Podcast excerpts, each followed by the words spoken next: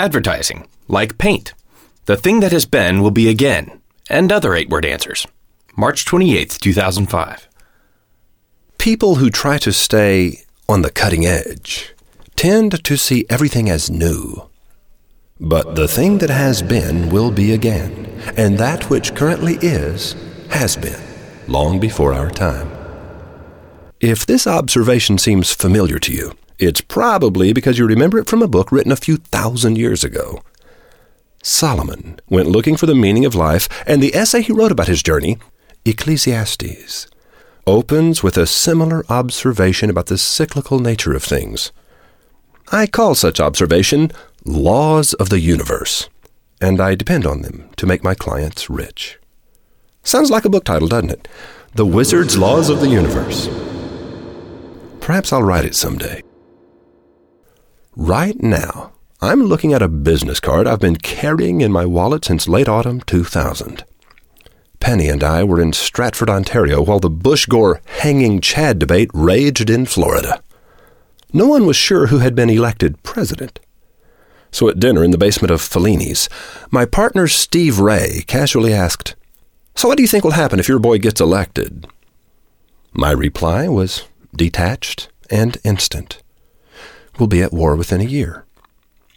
Stunned, the table went quiet until Dave Martin, our host, set down his fork and asked, "Why?" "Never put a Texan in the White House," were the 8 short words of my answer. Then, looking across the table at Bob Shrubsole, I said, "They tell me you know more about the science of paint than anyone I'll ever meet. Is that true?" Bob, in the understated way that is typical of Canadians, shared a little of his lifelong obsession with pigmentation and how it had led him into a specialized course of higher education that culminated in several college degrees and a career in research and development. "So, what makes one paint different from another?" I asked. This question obviously energized Bob, so I pulled out a pen and began writing down what he said. "Paint, any paint," he said, "is composed of only 4 things: pigment, vehicle, additives, and resin."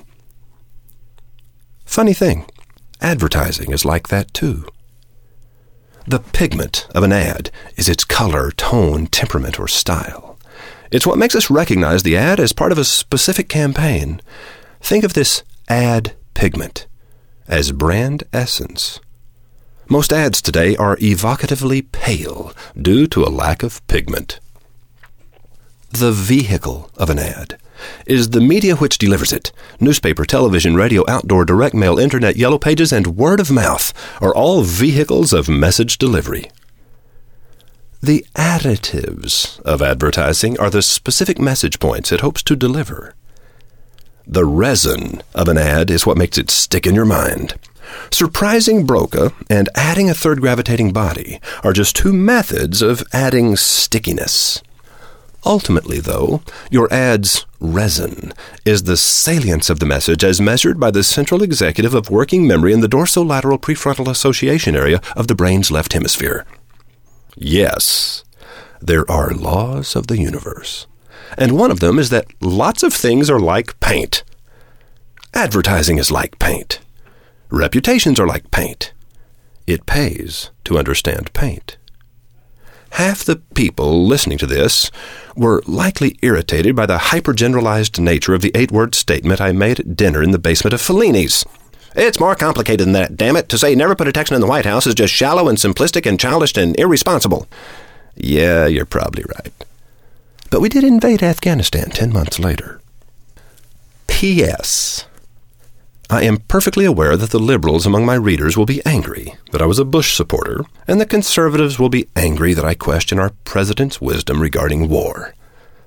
The independents will be angry that I used the terms liberal and conservative in the previous 2 sentences, and the silent majority will be tempted to write and remind me, politics and religion should never be mentioned in polite conversation.